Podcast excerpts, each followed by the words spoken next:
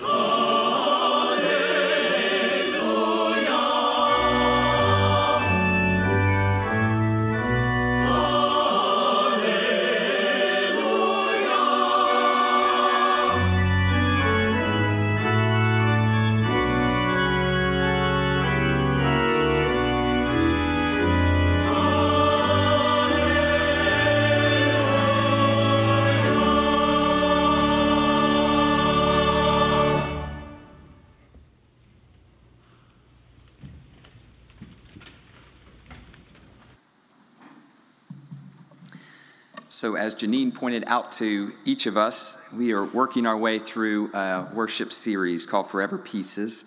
She named for our children all those pieces that we have examined to this point in our journey.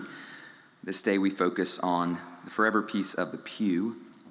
We do so with not only this text from Numbers that I read just a moment ago, this text where Moses is asked, asking for help from God. And so God calls together these 70 elders and then puts the Spirit of God upon them. And so we're, we recognize in that moment that indeed um, we are all ministers of the good news. We are all to be at work in the world sharing that news with all people. Um, and then in this passage of Ephesians, we get a little more specific, actually. We're going to read in chapter 4 from verses 1 through 7 and then 11 through 16. So I invite you to listen for God's word to each of you and to the church this day. I, therefore, the prisoner of the Lord, beg you to lead a life worthy of the calling to which you have been called, with all humility and gentleness, with patience, bearing with one, one, another, excuse me, in love, making every effort to maintain the unity of the Spirit in the bond of peace. There is one body and one Spirit just as you are called to the one hope of your calling, one Lord, one faith, one baptism, one God and Father of all, who is above all, and through all, and in all. But each of us was given grace according to the measure of Christ's gift. The gifts he gave were that some would be apostles, some prophets, some evangelists, some pastors, and teachers, to equip the saints for the work of ministry, for the building up of the body of Christ, until all of us come to the unity of the faith and of the knowledge of the Son of God to maturity, to the measure of the full stature of Christ. We must no longer be children tossed to and fro and blown about by every wind of doctrine, by people's trickery, trickery and by their craftiness and deceitful scheming. But speaking the truth in love, we must grow up in every way into Him who is the head, into Christ, from whom the whole body, joined and knit together by every ligament with which it is equipped, as each part is working properly, promotes the body's growth in building itself up in love. Friends, the grass withers and the flower fades, but the word of our Lord endures forever. Amen. So I was thinking about this forever piece of the pew. I couldn't help but think about the pew that I occupied at John Knox Presbyterian Church, along with about 15 other high schoolers. We would sit in the far back right pew of that sanctuary and we would make a ruckus every single week. And I think there's something poetic about me being a preacher now because I can't imagine the turmoil that my preacher had to deal with as we would snicker and laugh and pass notes the entire time. But that pew over time became a holy place for me and for those young people that I got to sit beside there. You know, I've made it a practice since I started here at Idlewild to begin our time together in the pew. First, it was over in the penalty box here, and then right, lately it's been right here in the front row pew. I spend a few moments when I'm seated in that pew contemplating what I bring with me to this place. What are the things that I carry with me into worship and then into the pulpit? But I also spend a few moments contemplating what it is that you bring with you to your pew this day. Because it turns out that worship cannot and does not happen in a vacuum. We bring our whole selves to this place. So we bring our joy to this place. The laughter of our children, the memories perhaps of our childhood, maybe even in the same pew that you are seated in this day. We bring the joy of stories of recent adventures and perhaps of, of new love. And we bring also our, our worries. We bring worries over our finances and our marriages. We bring worry over those test results that haven't come back yet, worries over our children and their futures, worries over our planet and the brokenness that we see around us. We bring our joy, but we also bring our worry. And indeed, each of us in a different way brings our pain to this place pain from brokenness and betrayal, pain of lives that haven't lived up to our expectations. We bring the pain of infidelity and addiction, the wounds that have been inflicted upon us, but also the wounds that we have picked up along the way. We don't know how. We also bring with our pain our hope hope for our families and relationships, hope for reconciliation in our world, hope for our communities and our city, hope for our schools, perhaps even hope for our church.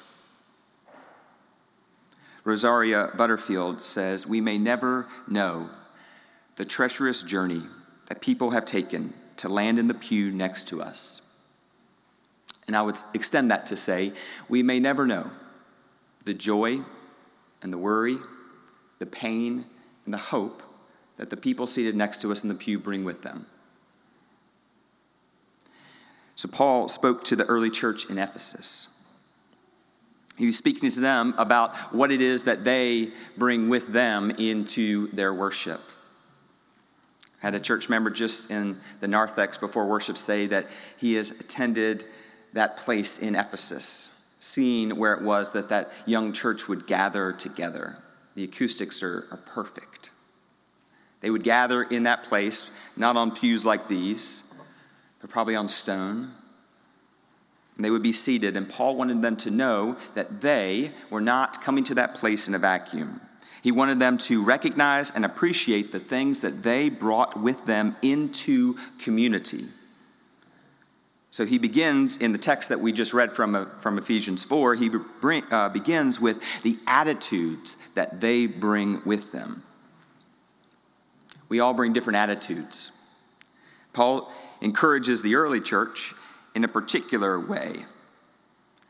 He encourages, them, he encourages them to bring with them an attitude that is humble and gentle and patient bring with them an attitude that would bear with one another in love, an attitude that would make every effort to maintain the spirit of unity in the bond of peace.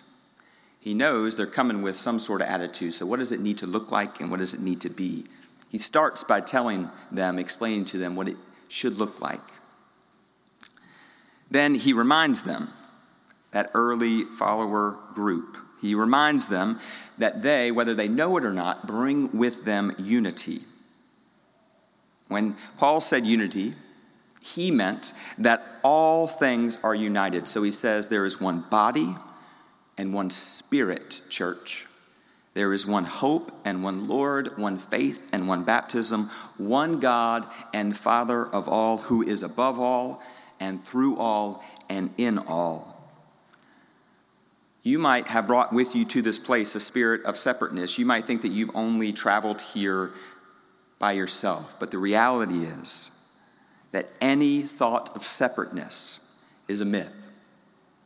You bring to this place unity, he says. And then he gets specific.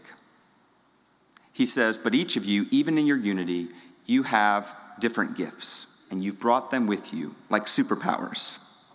Lucy, you have a lot of superpowers. I'd say prayer is one of them, too, that you could add to the list. You bring with you different gifts, Paul says. And then he gets specific.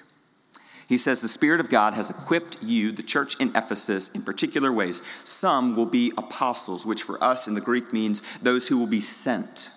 Some of you will be willing to travel, perhaps to Cuba or to some other place where we do outreach. Some of you will be willing to take the time to get on a plane and go. He says, Some of you will be apostles. You'll be sent to, to different places. Some of you, you are prophets, ones who speak on behalf of the divine. Others of you, you are evangelists. One call, one's called to bring good news. Others of you, you are pastors. There's not just one pastor amongst us. Indeed, anyone who shepherds and cares for their neighbor cares for sheep in the fold of God. That's a pastor.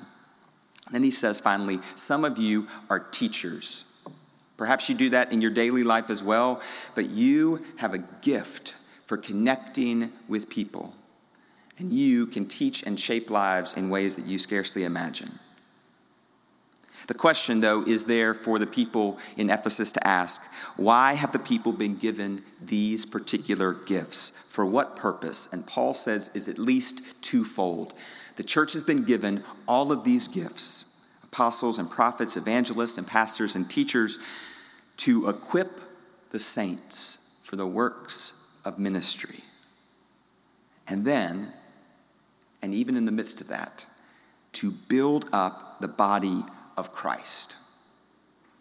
So each of those seated in the pews that day, hearing the reading of Paul's letter, would have recognized themselves in, in one of the dimensions of the gifts that he described.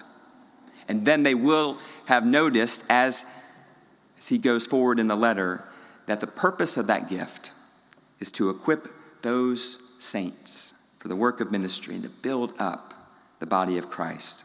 They might ask, For how long must we do this?